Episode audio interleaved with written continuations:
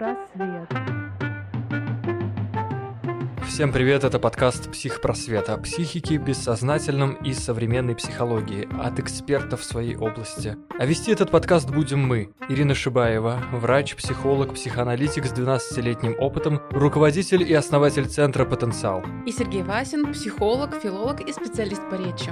В подкасте мы найдем ответы на вопросы «Кто мы?», «Почему мы страдаем?», «Что такое психика?» и «Существует ли оно?» Пресловутое психологическое здоровье. Друзья, ну а сегодня мы поговорим об отношениях. Интересная, обширная тема. Что такое отношения, какие они бывают и почему нам бывает очень сложно в этих самых отношениях. Что такое близость и привязанность? Ну да, мне кажется, тема такая, знаешь, Ирина, тоже... Ну, все темы, в принципе, такие популярные, актуальные. Мы и стараемся работать для всех и для каждого, чтобы всем было полезно, и каждый для себя выносил что-то свое. И, мне кажется, отношения, вот эта тема, она такая, знаешь, с одной стороны, вроде всем понятная. Ну, что такое отношения? Ну, это вот когда там мальчик с девочкой, вот они встречаются. Но отношения — это тема гораздо шире, да? А сейчас еще в нашем мире не только такие есть отношения, и всякие разные. Есть романтические отношения, есть отношения рабочие, есть отношения нерабочие, формальные, неформальные, детско-родительские. Да, на самом деле такие перипетии разные. И э, классические психологи, Психологи, многие даже эту теорию отношений выводили как в такую отдельную и самую такую, мне кажется, главенствующую. И в советской, в том числе нашей отечественной психологии, многие занимались отношениями и выводили, да, советская психология, вот, звучит как это, как оксюморон, советская психология. И выводили это в такое вот отдельное, и под отношениями вообще подразумевал, по-моему, Лазурский, да, про это говорил, что отношения — это такое все вбирающее в себя. Да? Не буду перебирать цитату, скажу как бы самую суть. Ну, может быть, не он. И что такое отношения с точки зрения психологии? Сережа, отношения с точки зрения психологии — это взаимодействие двух или нескольких людей. Вот там, где есть несколько людей, они все равно как-то друг с другом выстраивают отношения и взаимодействуют. И поэтому классификаций отношений существует очень много. Мы всегда постоянно состоим в отношениях. Это может быть рабочие отношения, это формальные отношения, все-таки хочется надеяться. Это личные отношения или неформальные, дружеские, любовные, детско-родительские отношения, отношения начальник-подчиненный, учитель-ученик. В общем, очень много различных, даже когда мы идем в магазин и покупаем, мы тоже вступаем в какие-то отношения. Ну, здесь, знаешь, даже хочется так немножко расширить, мне кажется, это понятие отношений, не только человек-человек, да, все-таки отношения, это еще и с животными же тоже отношения возникают, угу. Так или иначе, особенно там с домашними животными, которые практически члены семьи. Понятно, что если человек разговаривает с собственным котом, и кот еще и отвечает, да, это уже какие-то такие подозрительные отношения, и он потом еще рассказывает, но кот отвечает другим способом, да, невербальным, вот, и это же тоже, как, собственно, реагирует питомец на своего хозяина, тоже отчасти такие вот обоюдные отношения, скажем. Ну и отношения человека с группой лиц, это, это тоже, тоже отношения, и отношения человека с...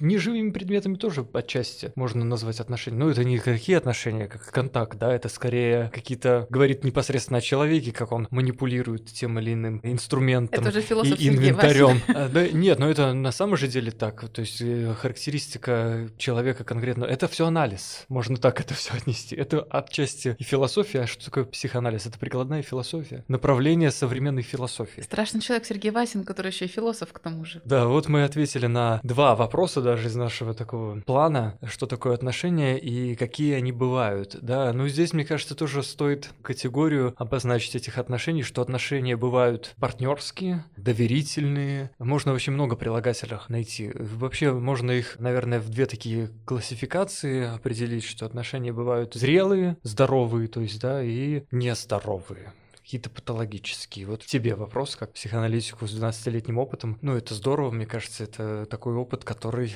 о зрелости говорит. В любой профессии, мне кажется, если десять лет продержался и состоялся, то это уже отношения с профессией состоялись. Потом можно уже менять. Спасибо. Вот. Ну нет, я не про тебя, я скорее про себя, наверное, да, что у меня такие были разные периоды. Так вот, какие они зрелые отношения? Незрелые. Зрелые, зрелые. Мы же в анонсе всегда говорим, психпросвета, все, что должен знать о психике зрелый человек, да? Да, поэтому поговорим сначала о зрелости, о норме в отношениях. Ты знаешь, отношения все-таки зрелые. Это такие отношения, в которых всем участникам этих отношений достаточно комфортно, и эти отношения способствуют, как любят сейчас говорить, развитию. По сути дела, всем хорошо в этих отношениях, и проявляются самые сильные стороны моей личности, и мы взаимодополняем и наполняем друг друга. И уровень агрессии и либидо, или там вот этой энергии любви, они уравновешены. Да, здесь вот так вспоминаются, знаешь, такие вот цитаты о великих, скажем так, да, когда про Фрейда говорят в разной мемуаристике такой, обычно, что вот он такой был ловелас, да, такой вот любвеобильный человек. Но потом целибат на себя наложил, да, на секундочку. И такой пользовался успехом у женщин. И почему многие... Он сам говорил об этом, что... Может, и не говорил, может, это так.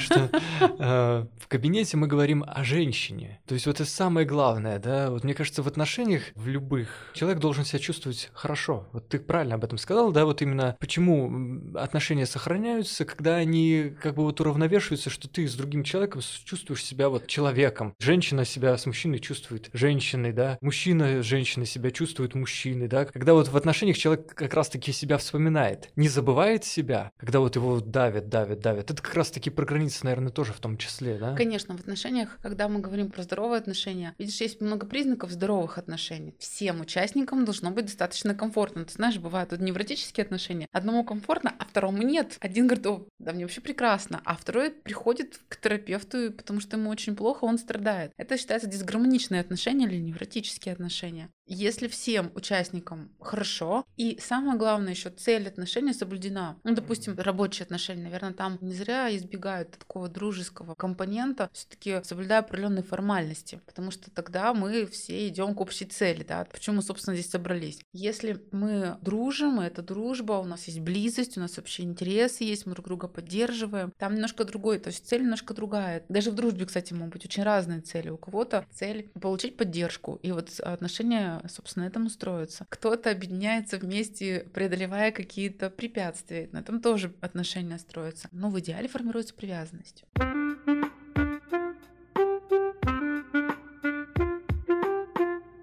Хорошо ли для отношений, когда они накладываются друг на друга? Ну, в каком смысле? Что если там, например, какие-то отношения учитель-ученик, да, они становятся такими дружескими, скажем так, да, или, например, врач и пациент, да, они тоже становятся каким-то романтическим, например, да, либо там, ну, любые могут быть, особенно там популярно, когда на работе люди начинают дружить, например, да, или это зависит от сферы, то есть в каких-то организациях просто необходимо, грубо говоря, дружить и вместе там в каких-то участвовать в таких мероприятиях, как сейчас говорят, тимбилдинговых, да, а где-то нужно расходиться и вообще никогда не видеться. Как здесь быть? И многие как-то по-разному говорят, что вот в одной организации, на одном рабочем месте, когда работает пара, ну, то есть там муж, жена, или там брат и сестра, да, либо вот какие-то родственные, либо какие-то такие вот отношения романтические, это плохо во многом. Но сейчас в нашем мире, особенно у нас в стране, тоже много разных таких вот династий и, скажем, прямо кумовства. Такого, когда, ну, многие должности передаются по наследству, не говоря уже о работе в одной и той же организации. Вопрос хороший, потому что это нас с тобой непосредственно касается, потому что у нас тоже сочетание разных форматов отношений. Вообще это сложно. Не зря говорят, что давайте, если мы на работе работаем вместе, то лучше не дружить. Хотя, конечно, если мы много времени проводим, у нас эмоционально такая заряженная работа, нам много приходится вместе преодолевать, то, конечно, так или иначе мы сближаемся. Но вообще я достаточно гибкий человек, и я знаю, что вот сейчас мы общаемся, допустим, как начальник подчиненный. Нередко бывает так, что мы вот в жизни дружим, а вот, допустим, приходим на работу, и ты, допустим, начальник, я подчиненный, и если я четко понимаю, что ты мне устанавливаешь, то есть ты становишься более формальным, то есть ты уже не говоришь на некоторые формальности, значит, мы не говорим на личности, темы, мы не говорим на эмоциональные темы, мы говорим то, что касается непосредственно работы. И если я понимаю, что ты становишься таким более отстраненным и более требовательным, не потому что ты ко мне плохо относишься, а потому что формат сейчас таков, что нужно, чтобы мы вот именно в таком вот русле общались. А вот там мы выходим, допустим, да, за пределы, и мы уже можем общаться там о погоде, о том, как мы хорошо вчера посидели, или о том, как мы там съездили, посмотрели фильм, или там, да, обсудить каких-то общих знакомых. Вот здесь вот уже нет такой иерархии, потому что когда начинается начальник-подчиненный — это иерархические отношения, они не равны. А вот дружеские отношения не равны. То есть и мы говорим и про личное, и про чувства, и про переживания. И мне важна поддержка, или тебе важна моя поддержка. Если я могу переходить из одного формата в другой и не зависать, не обижаться, что ты, допустим, вот мы пришли на работу, ты на меня так сурово смотришь, как начальник. Если я могу вот это соблюсти, то норм. Тоже вот касается, почему во многих компаниях не приветствуется, что мы дружили. Ну, потому что тогда эфир, как говорят, будет засоряться вот этими вот личными переживаниями, и тогда работа будет делаться плохо. Хуже почему, когда иерархические отношения переходят в личные более отношения, неформальные, потому что людям сложно отделить, где вот ты говоришь муж и жена. Одно дело, когда мы вместе партнеры, у нас бизнес общий, да, мы работаем на работе, и мы там партнеры, у нас просто мы немножко вне романтических отношений. А когда мы дома, муж и жена, конечно, там другие уже всплывают моменты, которые на работе не проявляются. И тут бывает сложно, потому что если это бизнес, это достаточно высокоагрессивная среда, и нам приходится друг с другом общаться на каких-то более жестких таких моментах, более требовательно быть друг к другу, да, может быть, даже конфликты какие-то решать. Если мы можем это оставить за пределами вот нашего дома, то нормально. Но такое бывает редко на самом деле. И более того, есть все-таки специальности, которые к радости или, к сожалению, предрасполагают, чтобы вот выбирать партнеров из своей среды. Кстати, психоаналитики такие, врачи, ну не знаю насчет вот актеров, наверное, тоже. Ну, разумеется, вообще это такие кастовые, мне кажется, профессии, где по-другому и нельзя. Да, вот особенно врачи, ну, конечно, здесь люди, когда они учатся этому, других-то и не воспринимаешь, да, то есть на чем ты будешь разговаривать, например, там, ну, ты-то можешь разговаривать о чем угодно с любым человеком, а человек, который мыслит по-другому, он а, воспринимает, но если у него, конечно, есть, конечно, разные люди, я многих встречал, которые культурно образованные, ну, и ты в том числе, ну, я об этом и сказал, они могут любую тему поддержать, но здесь, да, ты правильно говоришь, что отношения, где есть определенные иерархии и определенная доля ответственности, а когда там ты знаешь, ну, работаешь там с женой, да, в какой-нибудь государственной структуре, и ты там начальник, а она подчиненная, и тебе нужно там, я не знаю, какие-то бумаги подшить срочно, да, она там не сделала, не успела. Что ты будешь делать? Какое ты воздействие можешь там предпринять? Ну, я там это как-то... Ну, что-то. Нет, на самом деле, вот поэтому ведь это же называется конфликт интересов, поэтому стараются действительно не брать, вот, чтобы кто-то из партнеров был там начальником, кто-то подчинен, кстати, да, приходят в терапию люди, которые говорят, слушайте, ну вот мы тут скрываем свои отношения, потому что мой муж мой начальник, а я вот стала его женой. Ну, это действительно такие вещи, зная, что люди должны должны быть очень гибкими и хорошо понимающими себя и ситуацию, и не переносящими. То есть, если я что-то не сделала, то, естественно, я буду принимать наказание, потому что, в общем-то, как в любой другой организации бы я принимала. Неважно, муж это или не муж, но фактически это сделать очень сложно. Поэтому не зря говорят, что лучше некоторых вещей не пересекаться. Хотя, с другой стороны, если это такая хорошая тренировка будет, если люди могут быть и в одной роли, потом переходить в другую роль. Главное, чтобы люди хорошо могли себя отслеживать и могли договариваться. Ну да, здесь еще надо четко понимать, что если ты, например, можешь, да, что человек тоже в этом играет, как бы, да, что он сохраняет. А то так многие же могут быть в таком, как бы, на корпоративе водку вместе пили, да, и вроде как бы это, а потом он такой говорит... И что? Где отчет? Да? И все, а человек не может перестроиться. Ну, мы же как бы вчера братались, да, то есть это тоже вот нужно понимать, где одно и где другое. И здесь тоже, кстати, про зрелость психики отчасти, да, но не то, что отчасти, а вообще полностью. На самом деле во всех отношениях есть и в чем-то иерархичность, допустим, в партнерских отношениях, в отношениях супружеских, там ведь есть и доля иерархических отношений, и партнерских равных, потому что в какой-то момент, допустим, я растерялась по жизни, да, мой муж говорит, так, все делаем вот это, вот это, по сути, он по отношению ко мне выступает в такой родительской роли. А если я растерялась, мне важен кто-то, кто скажет мне, ну, пошли, вот это надо делать. Или я, наоборот, в чем-то лучше разбираюсь, и мой партнер, допустим, прислушивается ко мне, в этом нет ничего ужасного, предосудительного, многие это почему-то боятся. Но, а в целом мы все равно возвращаемся на равных. И, кстати, на равных отношения это строить намного тяжелее, чем строить вот иерархически, потому что когда один говорит, что делать, как себя вести, обозначает уже вот эти рамки, которым нужно просто их принимать и подчиняться. Все. А вот когда мы на равных, мы же вместе вырабатываем э, наши общие правила. Самое главное здесь чувствовать другого, слышать и соблюдать договоренности. Ну да, но я все-таки все равно думаю, что во многих таких сферах, особенно творческих, наверное, когда люди работают вместе и живут вместе, ну, то есть такая вот супружеская пара, это, наверное, все-таки негативно, наверное, влияет на отношения с одной стороны либо с другой стороны. Почему? Я про творческую сферу, да. Понятно, что конкуренции быть не может, потому что люди разных полов, да, они по-разному относятся, но она может быть бессознательная такая, да, да? да, то есть она может быть такая, вроде как бы не проявляется, да, но все равно вот это вот ощущение, что вот там этот сделал это лучше. Это ты а... про актерские семьи говоришь? И про актерские в том числе, которые я наблюдал и наблюдаю, и все это как-то, ну это все может быть по-разному. Здесь же есть разные роли в том числе, да, в этом может быть там актер и режиссер, скажем, но обычно это в редких случаях, когда режиссер женщина, да, но режиссер мужчина, актриса. Очень часто, мне кажется, случается. Да, это часто случается. И здесь, наверное, здесь удобнее. Здесь даже, наоборот, лучше всем. А когда вот актеры и актриса, да, здесь, наверное, возникают. Ну, и, может быть, и поэтому это такие нестабильные отношения. Может быть, они поэтому и разводятся, что не выносят вот это вот ощущение конкуренции или кто-то становится популярнее и так далее, да. Вот эти свои какие-то детские переживания, в том числе, переносят на отношения романтические.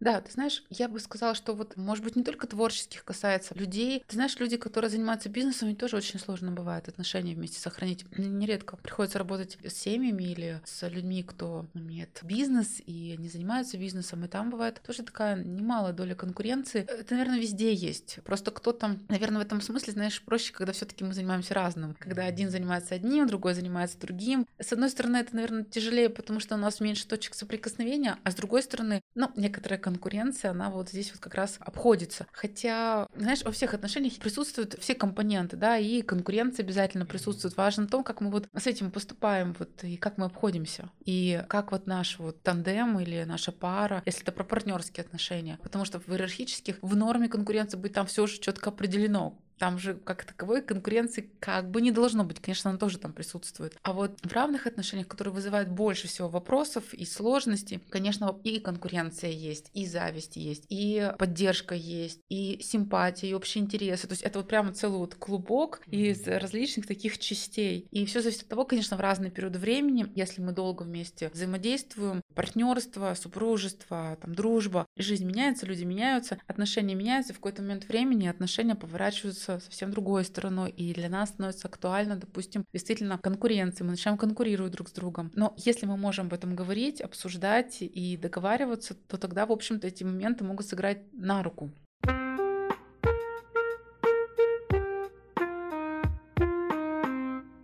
Знаешь, у меня такой вот вопрос, и хочется, чтобы этот ответ был полезным для людей, которые только начинают строить отношения. Мне кажется, это особенно трудно для подростков, а сейчас, как известно, подростковый возраст, он уже так сдвинулся настолько, что, мне кажется, там двадцать лет — это еще юнец, да, это еще даже не подросток.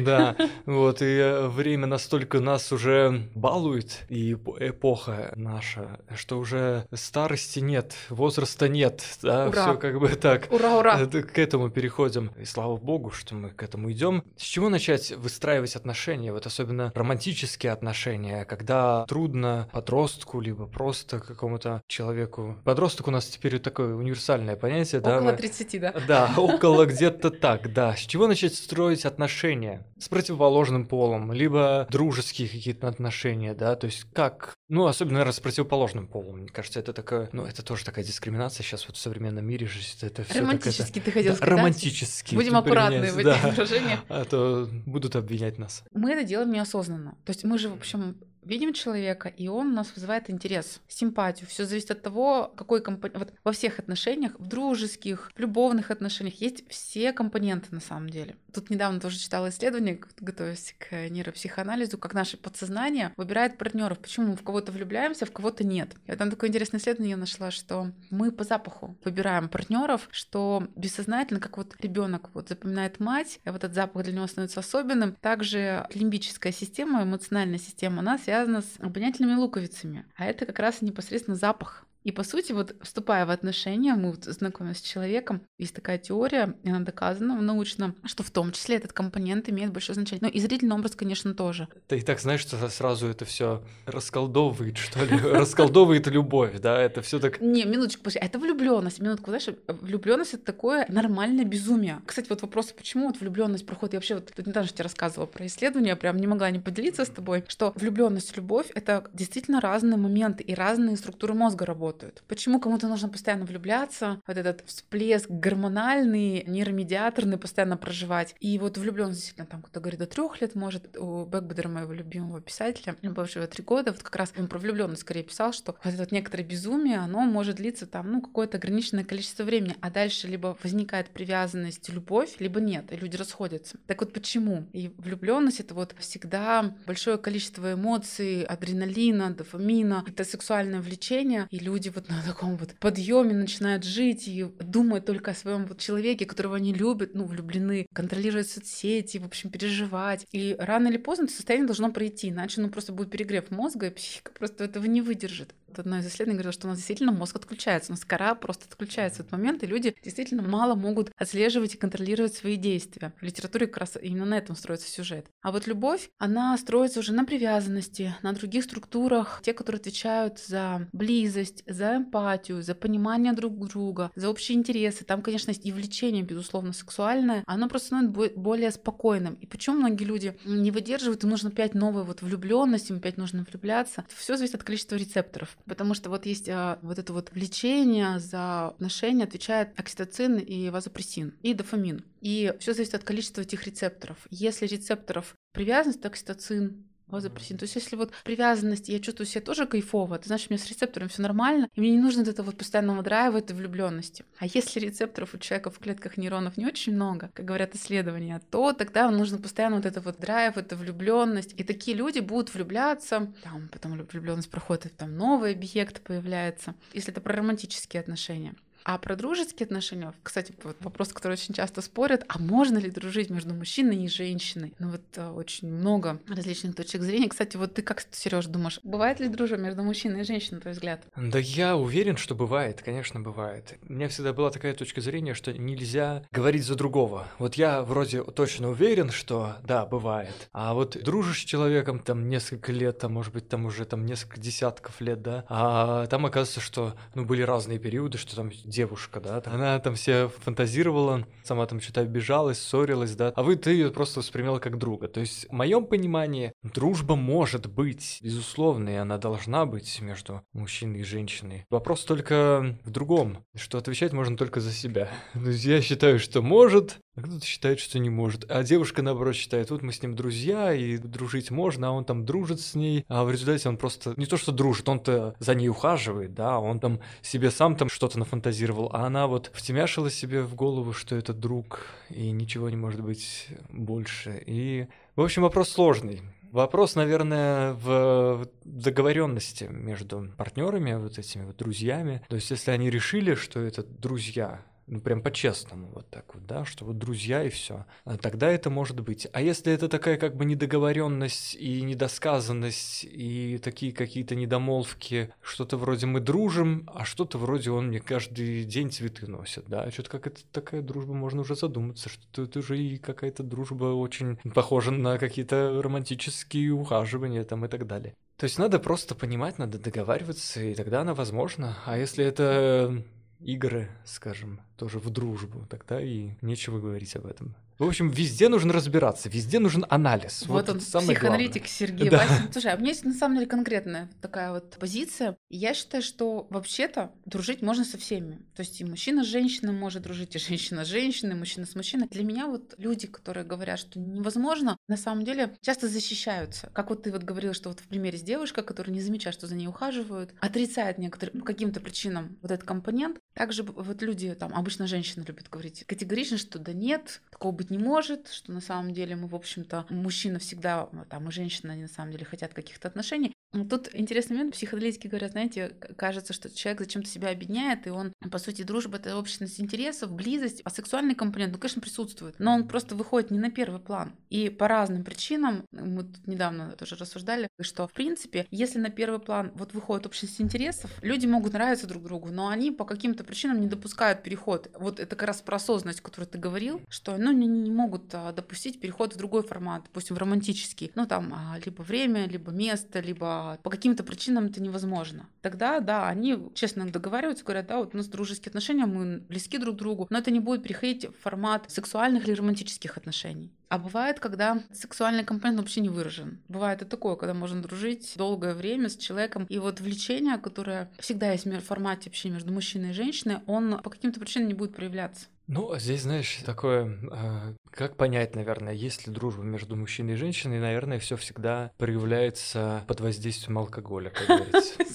Вот люди, если люди вместе выпили и не переспали, значит, есть надежда на дружбу. А если выпили и кто-то начал, тогда... Какая-то уж дружба. Все, суперэго-то уснуло, скажем так. Вот да? Так вот мы все узнали про Сергея Васина. Да нет, это не то, что про Сергея Васина. Это вообще, в принципе, мне кажется... Народная такая психология? Не, ну почему народная? Это есть же и научное объяснение этому. Что разве нет? Ну как, это не упивайтесь вином, ибо в нем блуд есть, да? Тоже есть в этом доля правды. Ну как сказать? Ну я не знаю. Это мое просто такое... Это отчасти народная психология, да? Ты, наверное, права. Ну как без этого? Да, как слушай, без ну не у всех суперэго отключается. Когда... То есть, как нужно напиться для того, чтобы действительно... Нет, ну не у всех, конечно. И просто здесь вообще алкоголь, знаешь, как я все-таки такой, ну, противник, скажем так, да, но проявляется вообще разное вот в человеке, да, когда он напивается. Иногда агрессия, иногда наоборот, иногда, ну, разные стороны. Но это ж, наверное, тоже отчасти такое диагностическое. А, сыворотка правды, как говорится, да, как это называют. Ну, не уйдем с этой скользкой темы. В общем, да, то сейчас мы... Кто её начал, кстати? Так я начал просто как присказку, а в итоге мы это развернули в целый этот.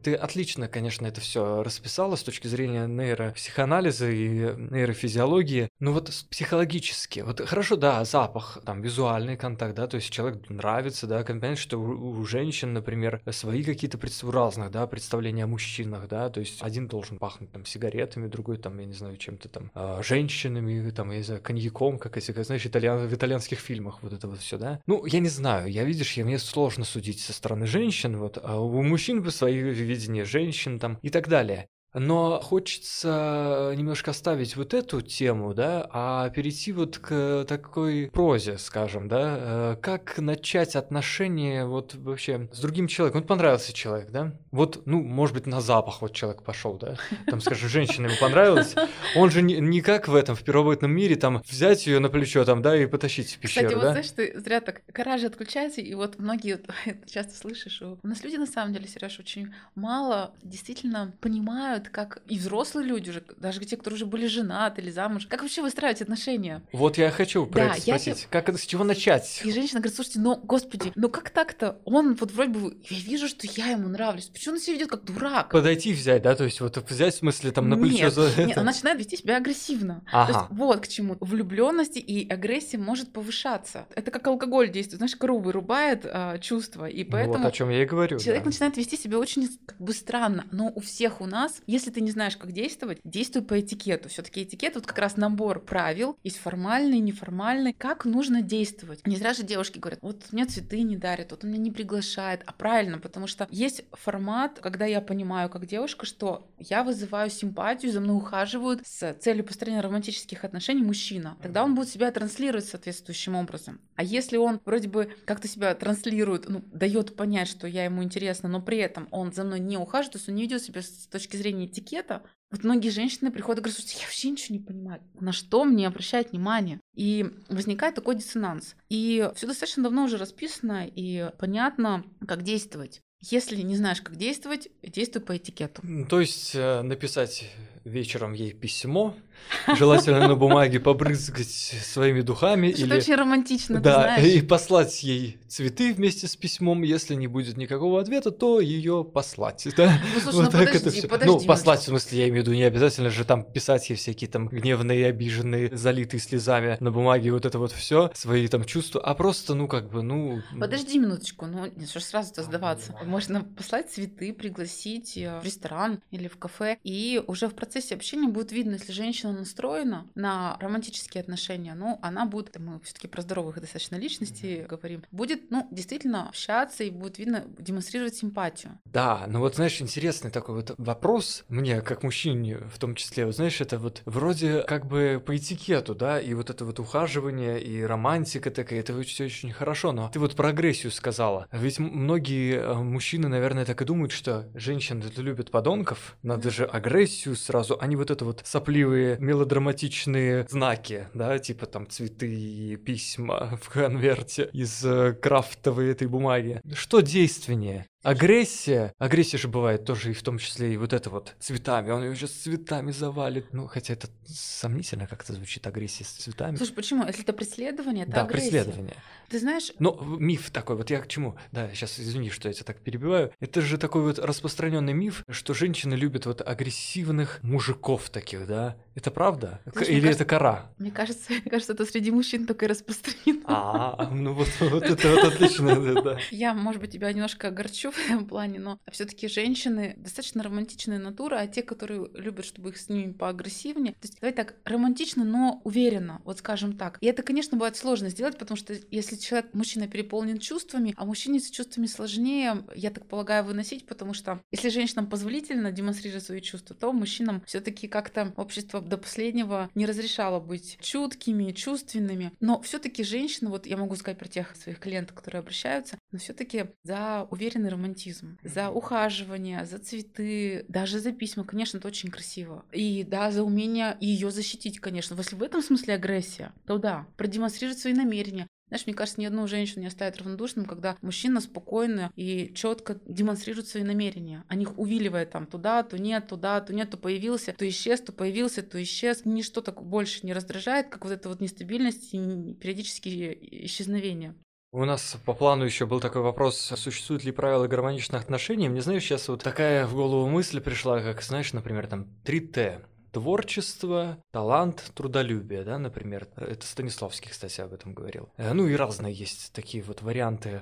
Мне кажется, вот правила гармоничных отношений — это три Г. Вот как раз-таки гармония, границы и гастрономия. Гастрономия. Да, ну гастрономия, что если людям сытно вместе, ну в плане, в этом плане совместного ужина, это же тоже ритуал. Вот мужчина заговорил, Сергей Васин. Слушай, точно, да. Ну и вечер на дворе, время ужина.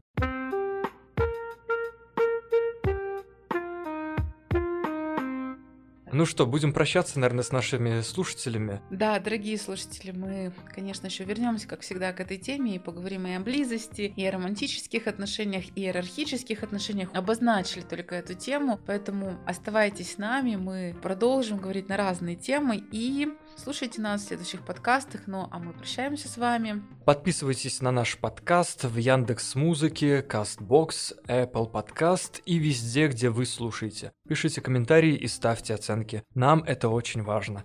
И помните, психпросвет – все, что должен знать о психике зрелый человек. Пока-пока. Пока-пока.